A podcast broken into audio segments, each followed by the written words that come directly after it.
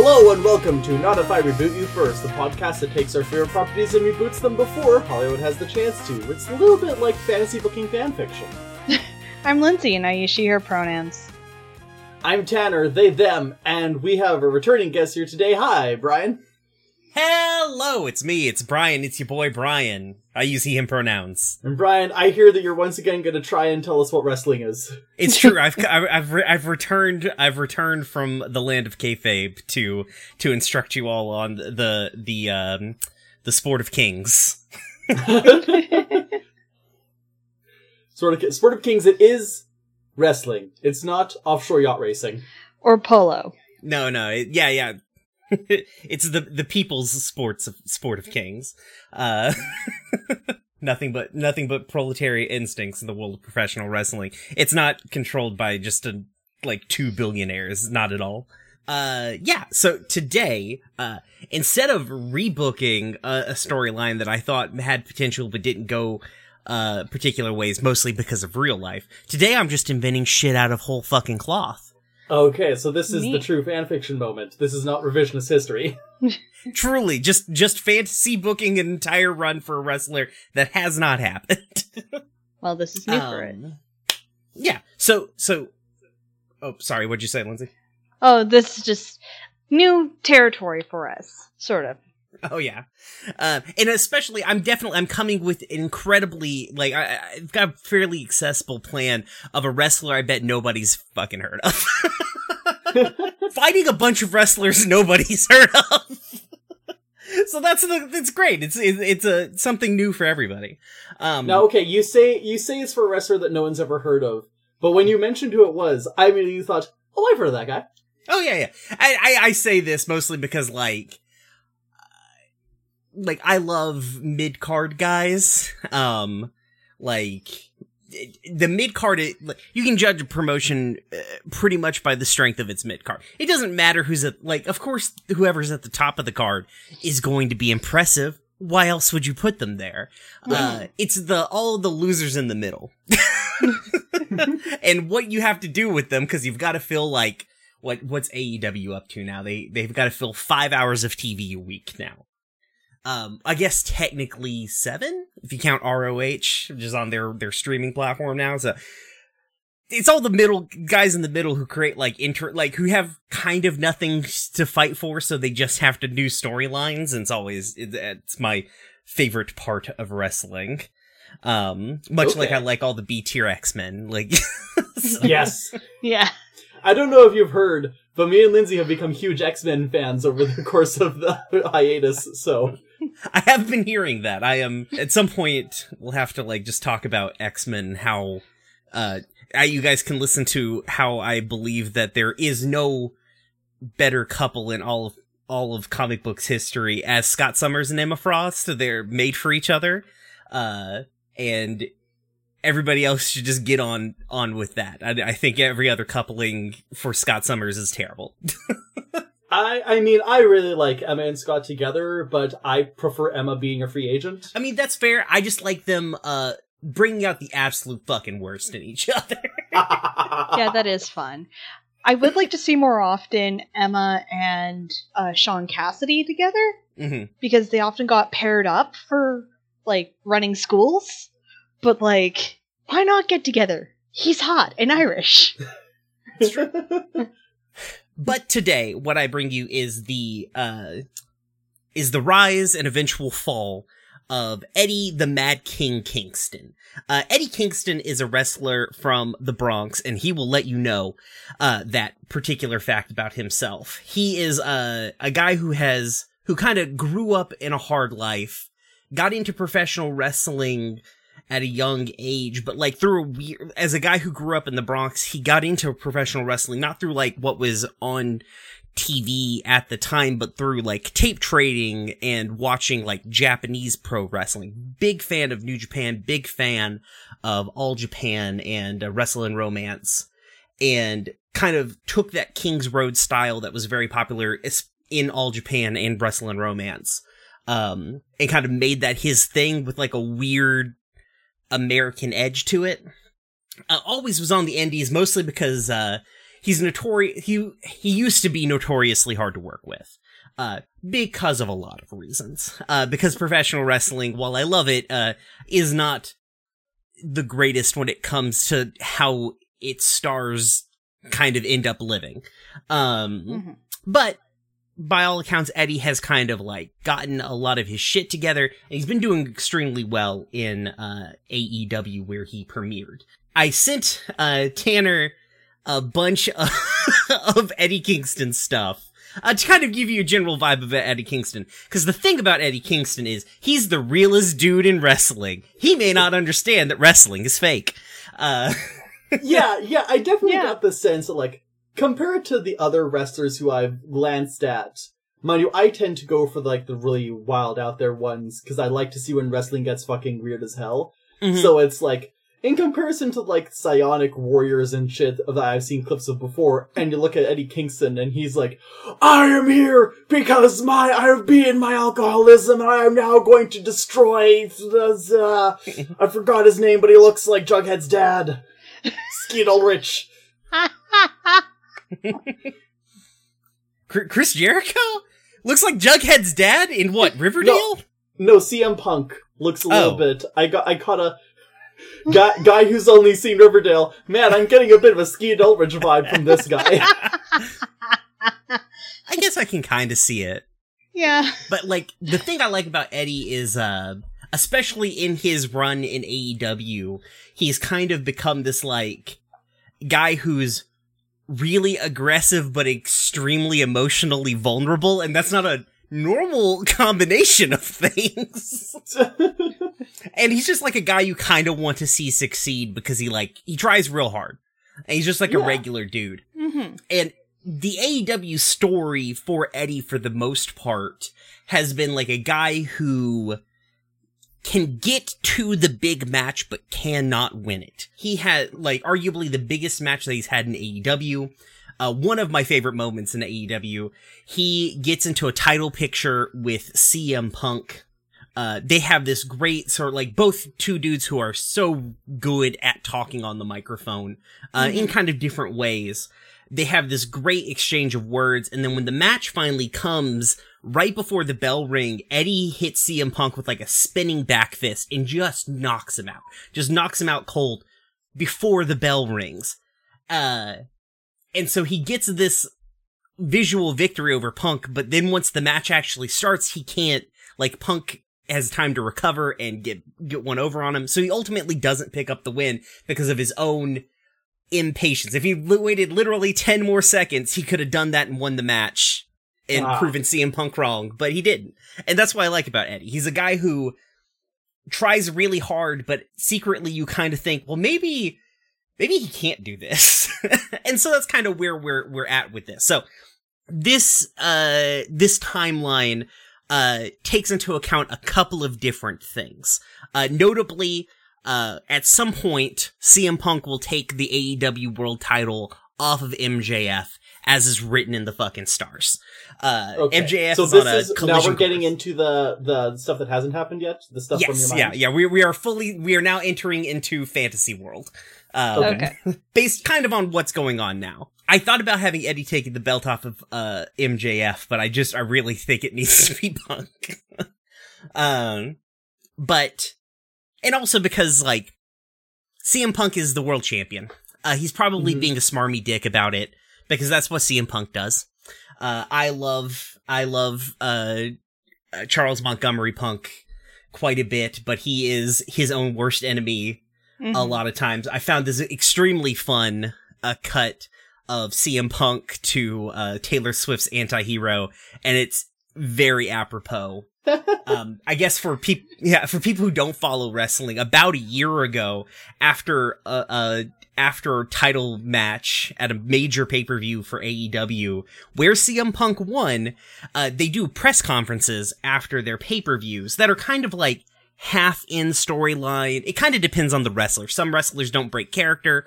Some wrestlers kind of treat it, you know, they, they step out of character and talk about things from a more logistical standpoint. It's kind of just depends on who's doing it.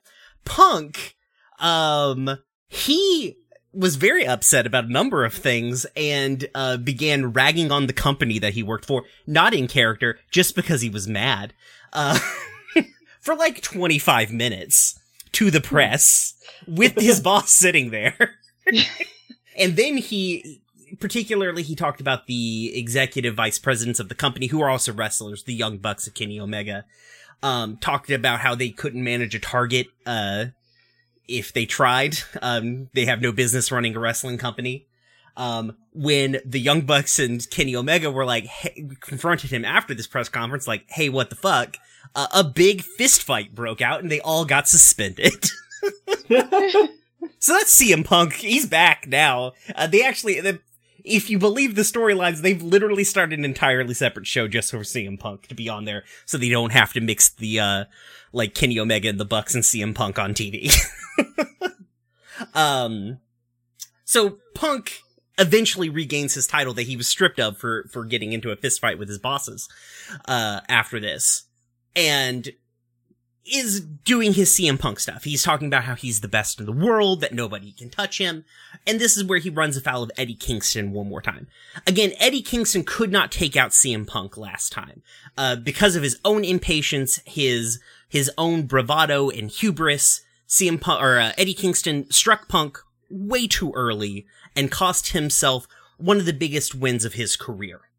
And in the lead up to this match with Punk, Punk keeps bringing that up. How Eddie is his own worst enemy. Eddie is the guy who's kept himself down. He's the one who's kept himself out of the big leagues for so long. He's the guy who won't play ball because of his own pride. Eddie talks about how he's a changed guy. Like he's gone through a lot, especially entering AEW. He has gone through a lot. And if anybody is their own worst enemy, it's Mr. Chick Magnet Punk. Uh, that's what actually the CM and CM Punk stands for, by the way. It's Chick Magnet. Uh, oh god. as the match happens, it's a you know it's a fairly intense match. I'm not gonna go blow for blow in the matches. The actual wrestling is kind of hard to to describe to people who isn't who aren't like super familiar with it, and it's really just an extension of like the emotions that go into the match made physical.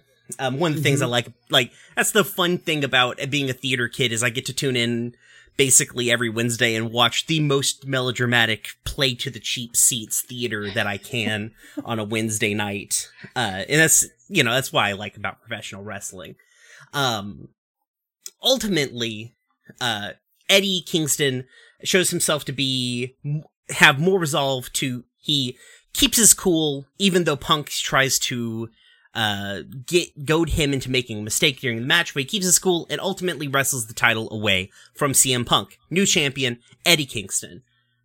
Also, on this pay-per-view, uh, we get to finally get the loss. This is gonna be relevant in the future. Uh, lower down the card, uh, one of my other favorite wrestlers, who's like the exact opposite of Eddie Kingston, uh, Orange Cassidy. Uh, yes, Yes. I know him. yeah, Mhm. he is the guy. Everybody knows Orange Cassidy, uh, because he's the guy who doesn't really care. He is currently, uh, the all Atlantic, no, the international champion for AEW. It's kind of their mid card title. And he is at something like 27 consecutive defenses of that fucking title. He's been doing this like he had a match at least once a week every week where he has been telling the continuous story of every injury that he gets in these week to week to week to week matches. Um, and it's been phenomenal.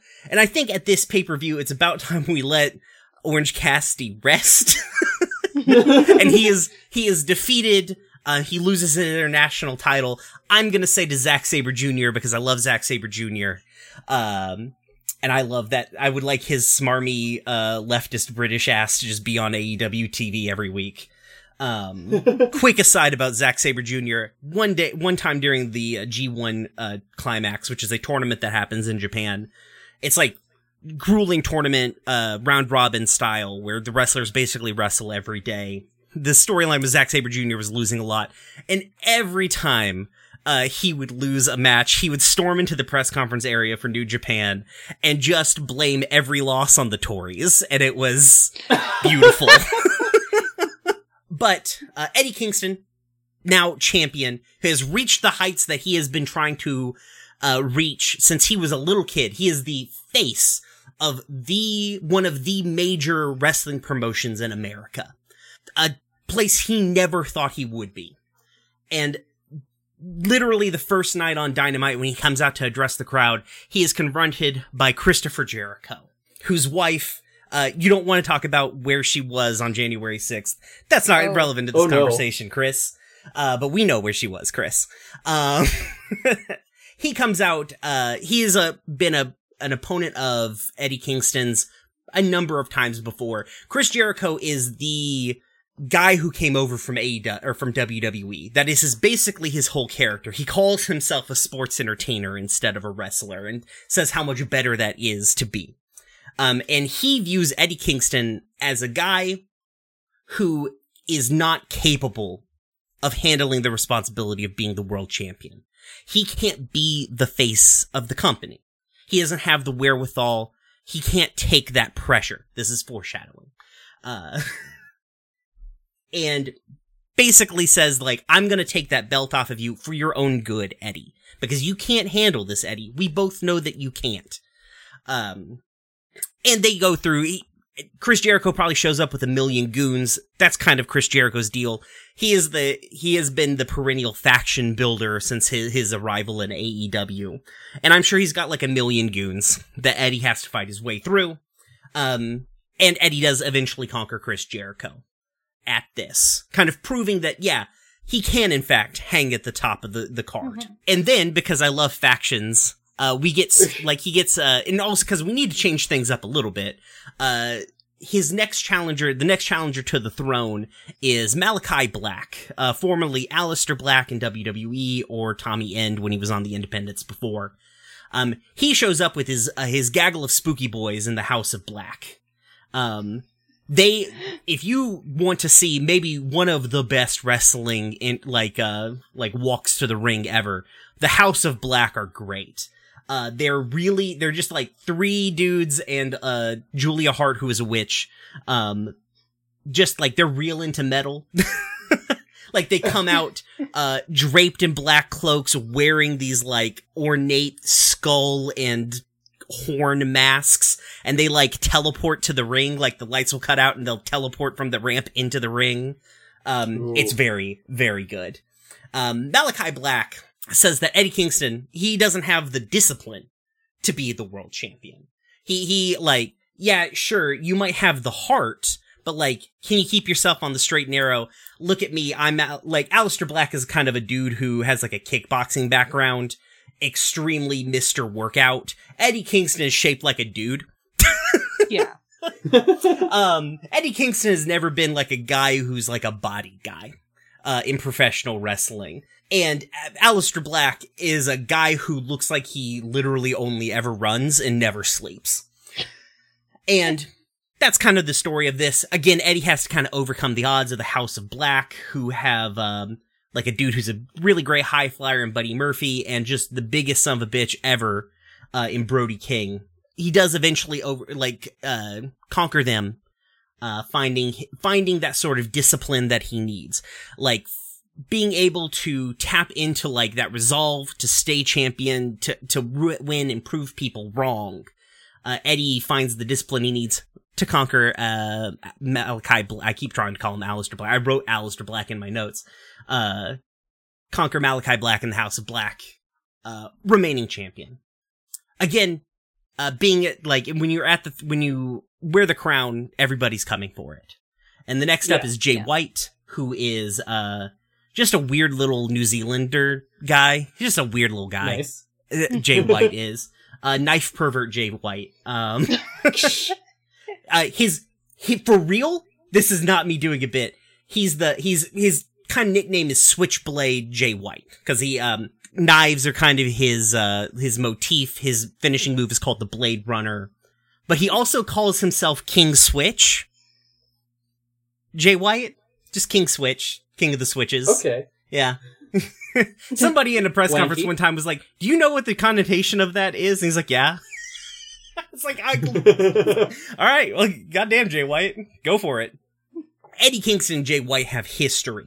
Um, when they were both wrestling in New Japan recently, they had they had an intense feud that culminated in a loser leaves New Japan match. Uh, that Eddie Kingston won, thus kicking Jay White uh, out of New Japan Pro Wrestling. This is, of course, because he like his contract was up and he signed with AEW.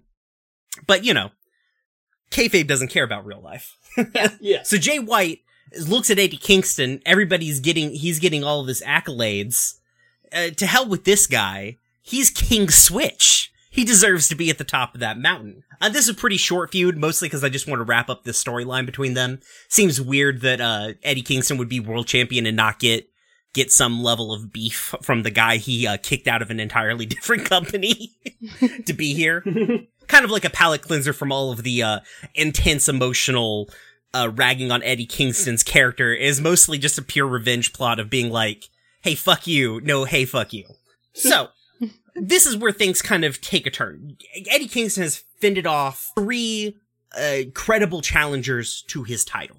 He's feeling pretty good. These are some great wrestlers, some real legends, and he's beaten them all, and he's still at the top of the mountain. Over on AEW's kind of sister brand, Ring of Honor, a guy named Mark Briscoe has become their world champion.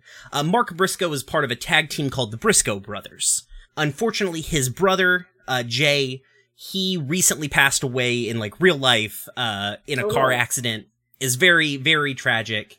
Um, by all accounts, Mark Briscoe and Jay Briscoe, great, great dudes. Uh, and since then, Mark has had to kind of transition from being a perennial tag team wrestler to being a singles guy. Because obviously his tag team partner is not there anymore. And Mhm. this storyline, this kind of feel good storyline, has culminated in in Mark Briscoe becoming the Ring of Honor World Champion. Ring of Honor has been the home of the Briscoe brothers, like they are synonymous with one another, and it's great to see Mark at the top of the bill. Uh, on AEW's Battle of the Belts, which is kind of a special event that they regularly do, they have an exhibition match. Uh, Eddie Kingston and Mark Briscoe, they've been good friends for a long time and they have an exhibition match world champion versus world champion no titles on the line just to see them fight. Um it's a pretty good match uh right up until mark briscoe wins. That's weird. Uh Yeah. this is the first time eddie's ever lost but it was for a non-title match. He doesn't lose his title. Uh but it plants the seed of doubt in eddie kingston's mind. Mark can beat me. He beat me once. There's a solid chance he can beat me again. Now mark doesn't have any intention of coming after the AEW championship. But he might, in Eddie Kingston's head, because he knows that he can beat Eddie Kingston. So Eddie Kingston decides to solve this problem before it becomes a problem and begins attacking Mark Briscoe to try and take him out so he doesn't have to deal with him. He doesn't have to deal with this guy coming for the coming for the throne. He's going to be proactive this time. And while this is happening, uh, like, he just continues to attack Mark Briscoe to try and take him out. Not to like, because Mark hasn't even remotely challenged Eddie for this, but he, Eddie keeps coming to ROH, attacking Mark Briscoe, legitimately just trying to take him out of his career, so he never has to fight him. Uh, this, uh, self-fulfilling prophecy is Mark Briscoe versus, you know, ends in Mark Briscoe versus Eddie Kingston, where Mark has everything cinched up, but Eddie cheats, um, by either, you know, thumb to the eye, distracting the ref, hitting him with a foreign object, something along those lines, and he beats Mark Briscoe. Uh, but Eddie's not content at this point, because Mark could maybe get a rematch or something like that. Uh, so he begins attacking uh, Mark Briscoe after the uh, defeat. Coming to save Mark Briscoe is one of Eddie Kingston's oldest friends in the world, Jon Moxley. Uh, Jon Moxley is the former Dean Ambrose in WWE. Eddie and Mox were always really good friends, um, and they've had a tumultuous relationship since Mox has come to AEW. Uh, Mox kind of gets in between Eddie and Mark, running him off. In the build for this feud, uh, Mox talks about how, like, it's not really the cheating that Mox gets. Mox is like a dude who, like, who loves just hardcore matches. He, he'll, it's, if you have to do something to win, that's fine. Mhm. Winning and keeping the championship, it's fine if you cheat, but attacking the guy when his back is turned, attacking him after the bell, well, that's not Eddie Kingston. Eddie Kingston may have been a guy who does what he has to to win, but he was never a bully like this. hmm Yeah. And this fight becomes very intense. Eddie kind of like being like, what do you know about me? You went to WWE for like 10 years. You sold your soul to the devil. Meanwhile, I was out here grinding, earning my place, uh, climbing that ladder that you got shot to the top of. He probably makes a bunch of references to the shield. Uh, this gets really, these are two dudes who are very intense. Um, and the only match that seems appropriate for them to blow off this particular feud. Uh, this is gonna sound like a slight escalation till I get to the explanation. Uh, their feud gets blown off in an exploding barbed wire death match. Uh, Okay. this has uh emotional uh resonance for them uh because Moxley fought Kenny Omega in an exploding barbed wire death match. Uh and at the very end, uh, Moxley was left handcuffed in the middle of the ring and a big explosion was going to happen. And Eddie Kingston came out and that, like, because they were friend, they're, they're friends, he bodily put himself between Moxley and what the explosion was going to be. Hilariously, in real life, the explosion didn't happen. it just never happened. And, uh, but Eddie didn't know that because his head was down, so he sold it like it did happen. Um, and then they had to come up with a whole storyline reason for all of that. it was great. Um, so these guys go into an exploding barbed wire death match. Uh, notably, uh, it works this time. uh, it's not a farty little spot, like sparklers don't go off at the end. Um, Yeah. but Eddie wins this. He he kind of very similar to uh to Kenny Omega leaves Moxley handcuffed in the middle of the ring as the big timer goes down for the big explosion. Eddie goes to leave the ring and you see just a moment of pause as he looks back and thinks like I ca- am I going to leave him here? And then you see that resolve of like no, I'm staying champion. He he exits the ring. Uh, the ring big explosion. Moxley's off television for a little while. He finally gets a vacation. Mo- Jon Moxley has carried AEW on his goddamn back for like two and a half years. The the guy needs to be written off TV for a little while. And no, what better way to send off Jon Moxley than to literally explode him? Um, and so there's nobody really left now. Eddie Kingston is at the top of the mountain. He has beaten everybody. He's cut off everything that could possibly get in his way of being and staying champion. Uh, he's cutting this promo. He's talking about how I am the best. Nobody is better than me uh, on Dynamite. And that's when the music hits. And Orange Cassidy, who we haven't seen in a long time because he's been taking a rest from uh, being the probably the most dominant champion in AEW history. Uh, he comes out and in extremely classic Orange Cassidy way, uh, just says like, I hate bullies. And then leaves. Uh, he doesn't confront Eddie Kingston at all. He's just like, you suck, and then leaves. And then he just ignores Eddie Kingston. Like, people ask him in interviews, like, what was that were you confronting Eddie Kingston? He's like, oh, I just was tired of hearing him talk. Uh, that's not really my concern right now. And just does, just blows off Eddie Kingston. And Eddie can't take this. Like, it's one thing for this dude to confront him. It's another thing for this dude to ignore him. He's the damn world champion. And so, Orange Cassidy just continues to or- ignore Eddie Kingston.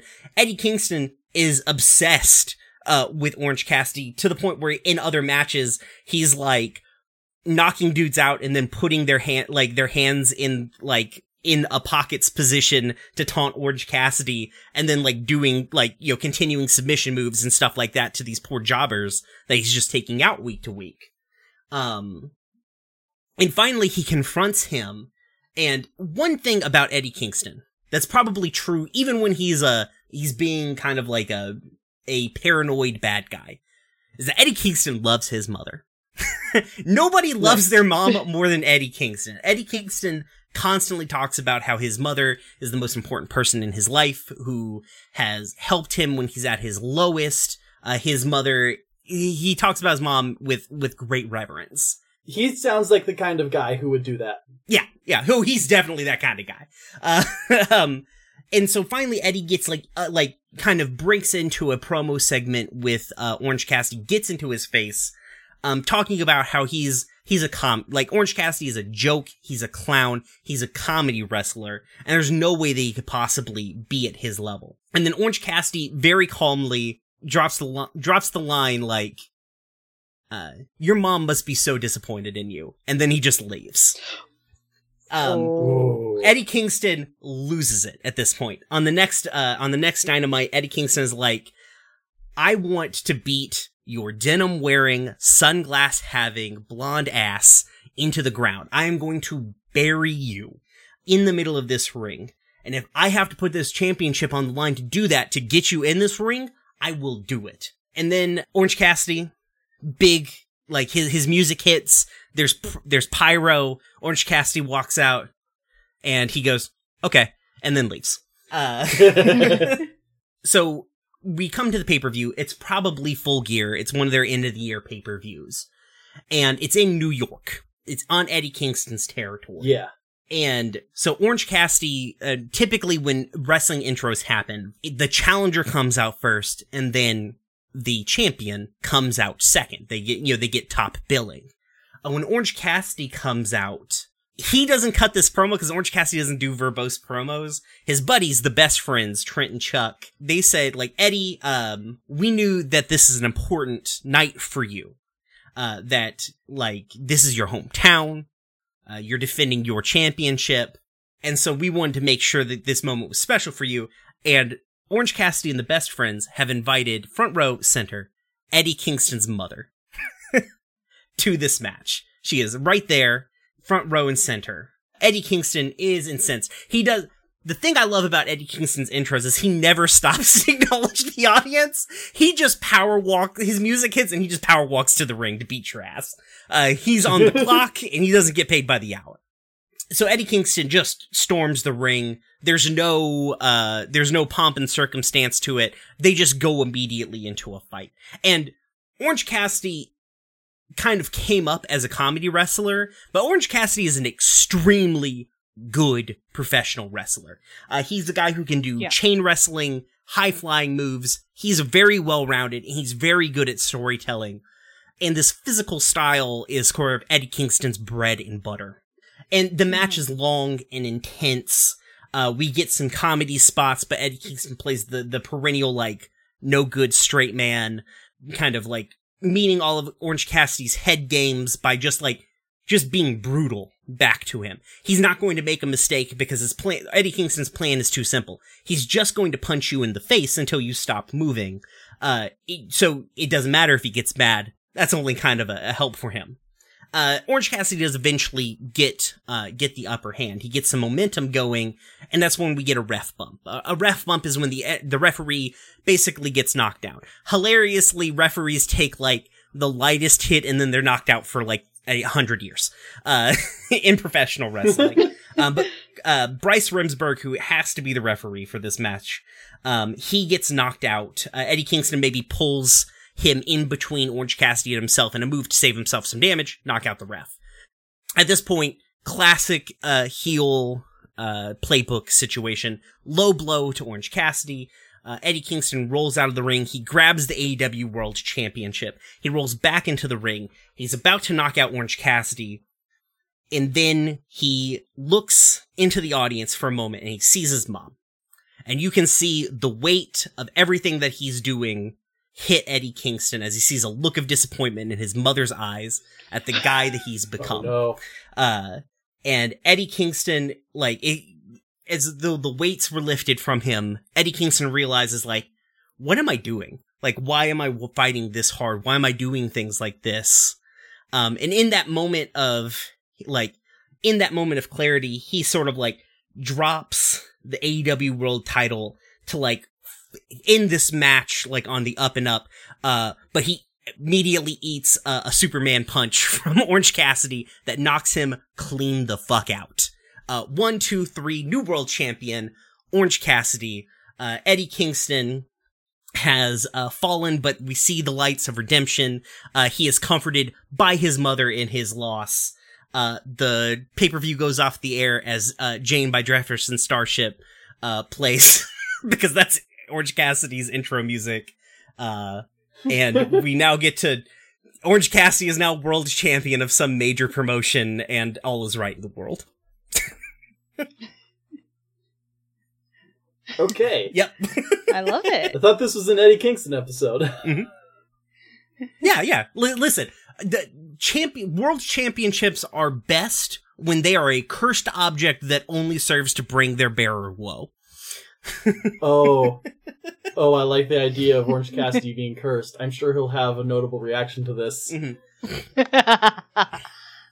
And just like also Orange Cassidy is the he's probably one of the most well known and popular wrestlers on AEW's roster Yeah. and has been putting in the work. Like he's legitimately one of their best people. Like his matches are funny, uh, they have heart, but you also the way that they structure them, he is infinitely rootable for. Uh, you want to see him win uh, because he's a fun guy, and also you don't give a shit about your job too.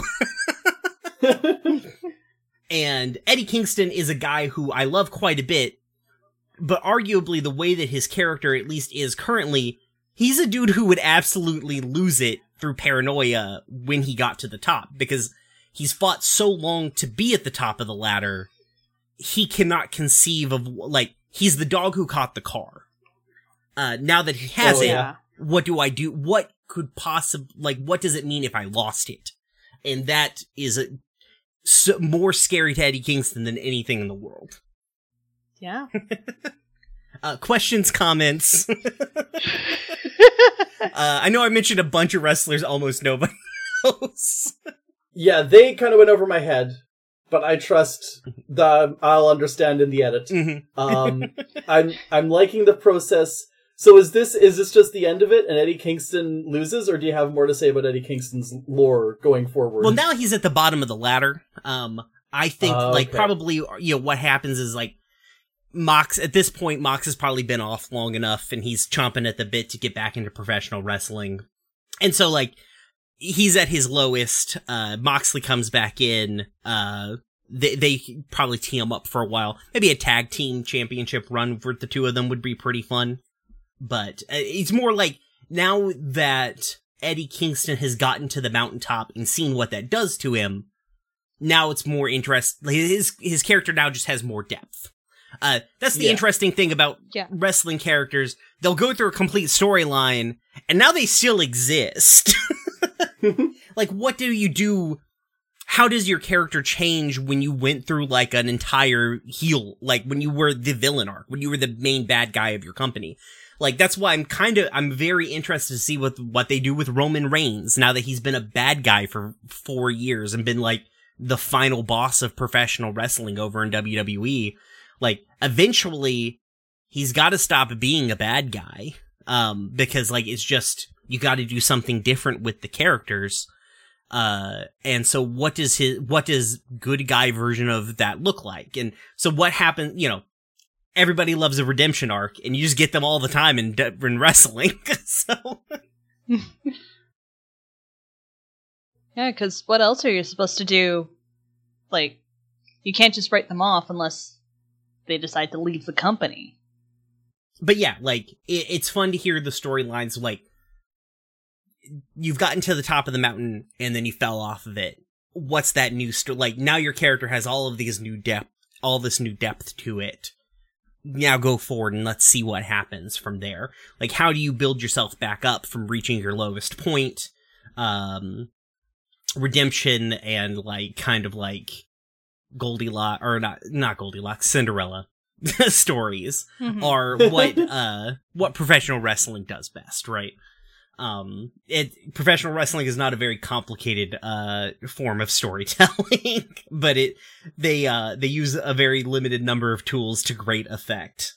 Mhm. Uh and you get everything. You get like a lot of like hard-hitting matches, some some high-flying uh an exploding barbed wire death match. What more could you want? Fun for the whole family Yeah. yeah. uh, if you're interested in getting into professional wrestling, or I guess kind of maybe wanting to just understand more about it, because like I know there is even still like a significant amount of like, uh, why do you watch this thing? Because like I like regular con, like I can professional wrestling, like I call it a sport because that's what professional wrestlers like to call it, but it is like a highly choreographed form of physical storytelling. Yeah. But that doesn't mean that it's not, you know, it doesn't take a lot of work or it's not athletic or anything like that. But like, I like regular combat sports pretty just fine. Like, I watch like MMA and, Mhm. and boxing, uh, quite a bit. Uh, but I don't go to those to watch, like, to like feel feelings. I go to Mhm. those to like watch a, a physical contest. Um, Yeah.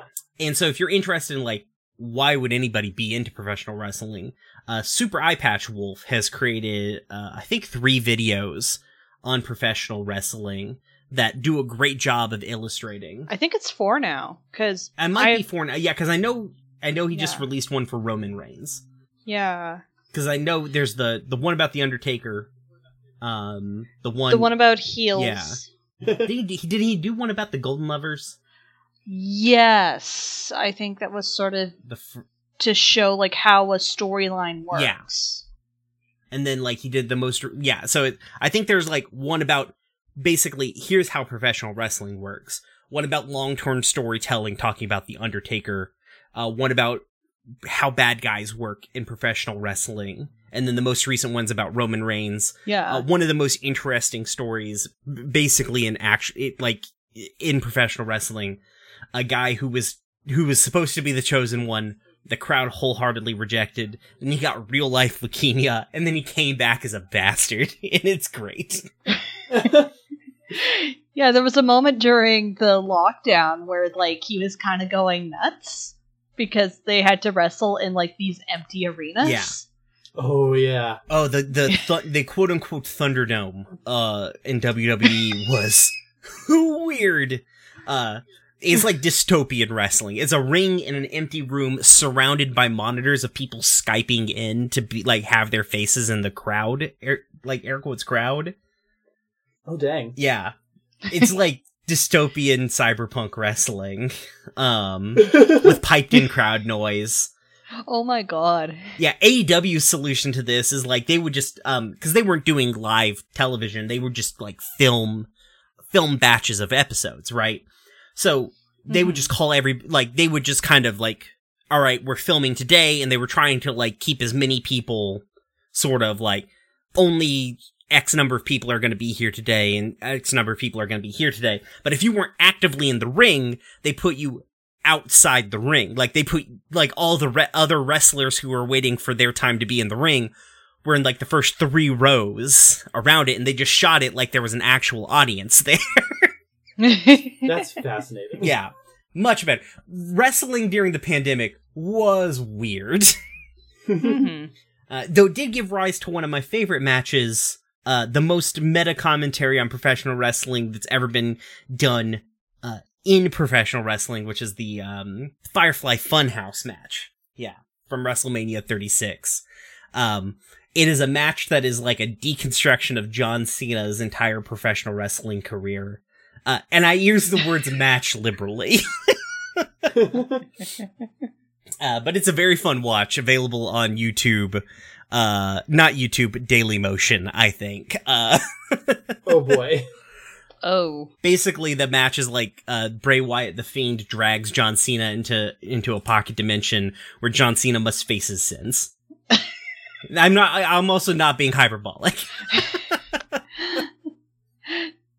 What I like about wrestling is hearing people who actually brought, watch wrestling talk about Mhm. wrestling. Like when my brother was here, like I used to call wrestling his soaps. It's it's definitely not like much different from that because like it's heightened. It's a very heightened form of storytelling, and like I very much like uh wacky wacky garbage garbage uh brackets affectionate um in professional wrestling like weird gimmicks um people who are like robots or mimes or uh camp or like boy scout uh counselors who wrestle tents um I love all that stuff. It's just like Eddie Kingston is so weird in professional wrestling because he doesn't seem like he's a character.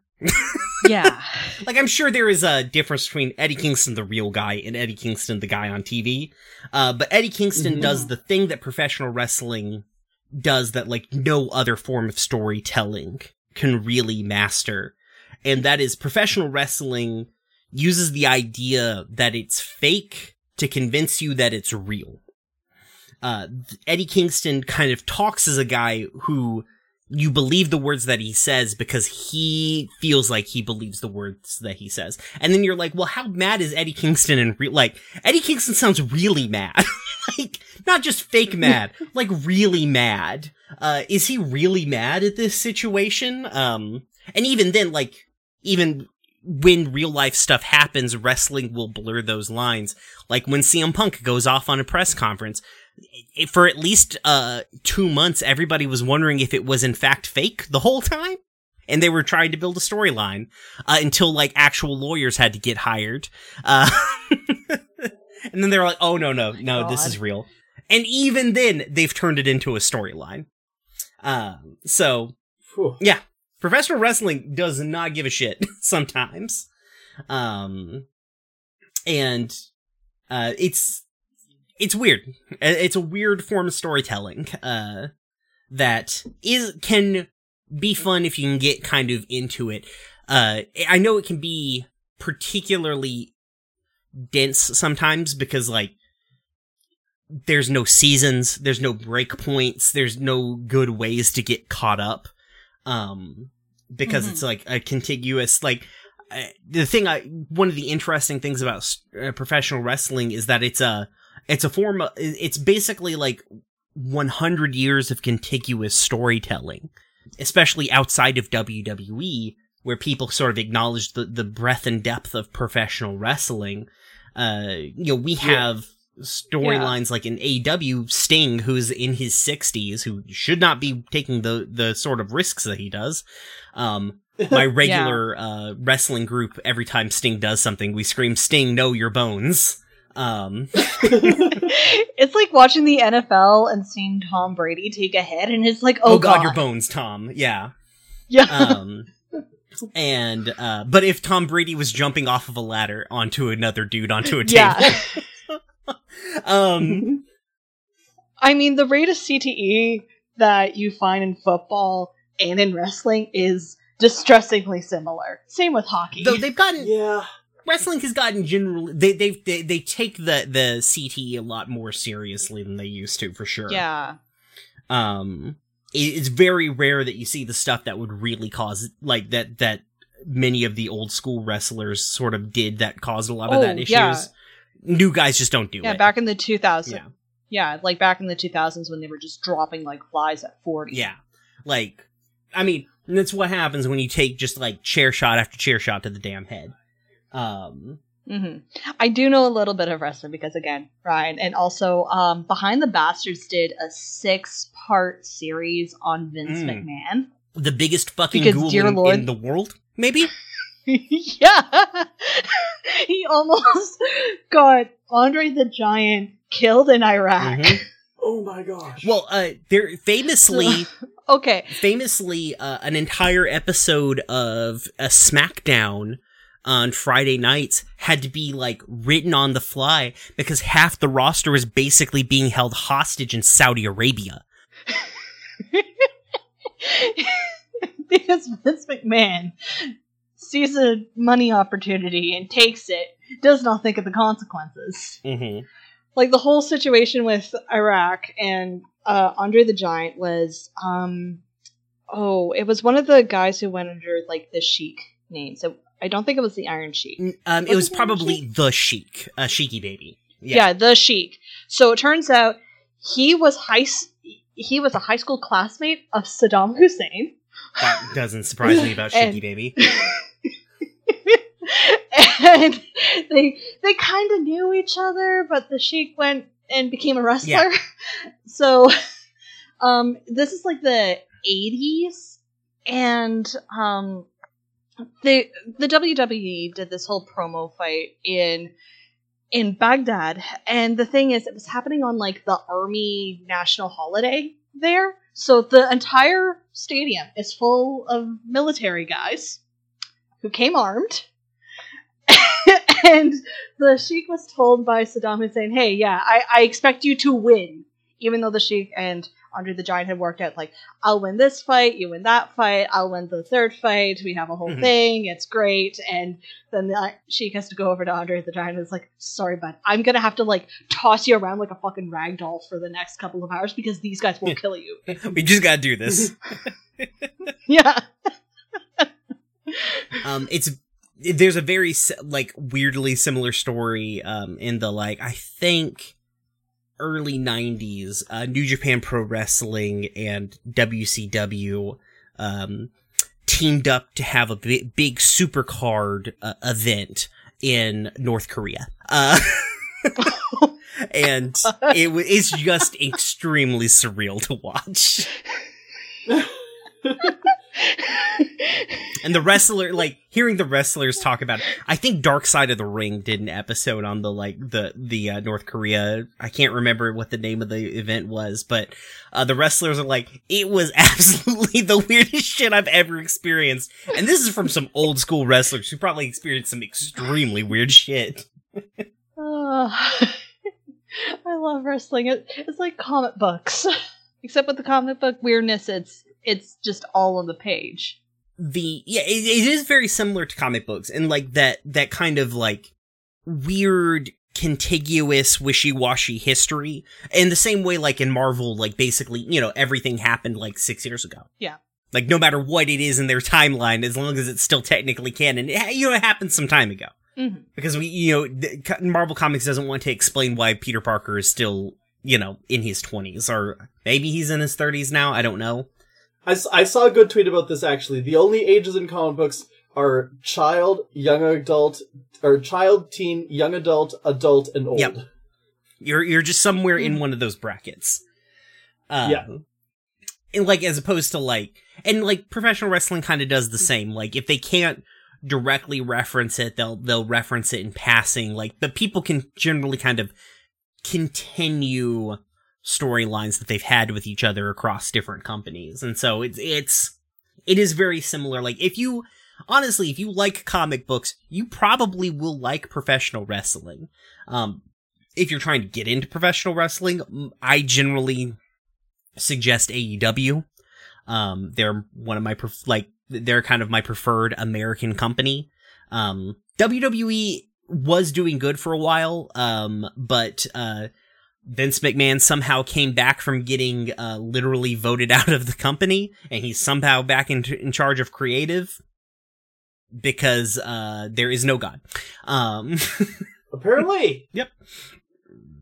And like Tony Khan is not like this is not me saying Tony Khan is a great dude. Like there are no good billionaires. Um, nobody has ever earned a billion dollars. Uh, but uh, they are generally uh they their workers seem to like their working environment a lot more. They could do a lot better when it comes to women's matches. Tony, if you're listening, and I know that you are Tony Khan, uh, book more women's matches. but outside of that, uh, like Impact is pretty fun. It can be hit or miss sometimes. I honestly think maybe the best place to get started is Ring of Honor. Uh, they've recently kind of restarted that company, so like all of the characters are fairly fresh. But basically, wait for a big, per- like a big pay per view to happen. Maybe watch that pay per view, but then start watching after the big pay per view. So either start watching wrestling after WrestleMania or after All Out. Those are kind of the, you know, All Out for AEW, WrestleMania for WWE, because that's basically when all of the stories reset in those two companies. Um, if you're looking for a place to get in. Okay. They're like crossover events. Dear God. Oh man, if, if the, hopefully at some point WWE and AEW will have some kind of big crossover event, because it would be, uh, phenomenal. The AEW is nicer about working with other companies. Um, they do a regular crossover, uh, pay-per-view with New Japan Pro Wrestling every year called Forbidden Door. Um, they have worked with other smaller companies as well. Um, so if you want kind of like more professional wrestling, uh, kind of like a wider swath of professional wrestling, AEW is kind of where you can go. But that's not to say that WWE is bad. I'm not going to sit here and say like WWE sucks. They- They've been producing great product. The the people over there work really hard. They just have a very uh particular style of storytelling uh, that they do, and when they do it well, my lord, do they do it well? Um, so can't take nothing away from them, uh, except for like morality. so All right, so we're coming up on about an hour. Is there any more you'd like to talk about for the uh, the saga of Eddie Kingston? Um, I think it like I did contemplate Eddie Kingston uh getting his own faction, bringing in his his old buddy Homicide, uh, to kind of like make them a team. But I feel like if Eddie Kingston's gonna get real paranoid, he's not going to he's not gonna bring in anybody because no, like he doesn't want anyone to step up against him. Uh, it's definitely like a guy who's just pushing everybody in his life away, uh, situation, which. Uh, I think Eddie Kingston would very much kill, uh, just being like a guy who cannot handle pressure. And then, then you get to kind of like the secondary story of the guy who can, in fact, handle pressure. Like the next time he gets up to the top of the mountain, you know, he probably has like a full on run as a baby face. He doesn't like crumble to the pressure. He is able to withstand it. Maybe he has friends around him that help support him. You know, Eddie Kingston basically, uh, has to win a world title and uh, hit rock bottom to become healthy again. You know, so Yeah. The full redemption arc. I Yep. can dig it. All right, well, we'll look forward to your fantasy booking becoming a reality. God please. Um, be- because Eddie Kingston does seem like a cool guy, and it'd be cool to see him succeed. But also because I would just like the pure comedy of Orange Cassidy being beset by misfortune at every angle. the thing is that he may not be corruptible, but bad things will probably continue to happen to him. Like Orange Cassidy's the Yeah. kind of guy who's like, "All right, I'm tired of this world championship shit," and just stop, just advocates. We're gonna imagine. Okay, now that you've put the idea of Orange Cassidy heel turn, I'm gonna be picturing that very hard, and I'm gonna be picturing that while we go to the friendship promo.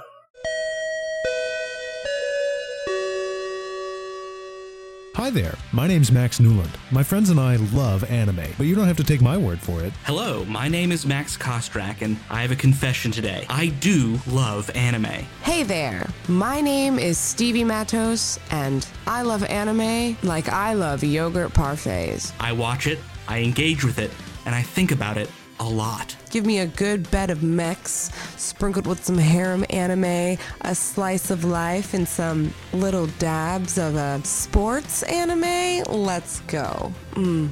Now, doesn't that sound delicious? Join us every Monday at the After School Anime Club, a podcast where we play fun games and talk through the anime classics of the 90s and 2000s. That's the After School Anime Club, available now on your podcatcher of choice.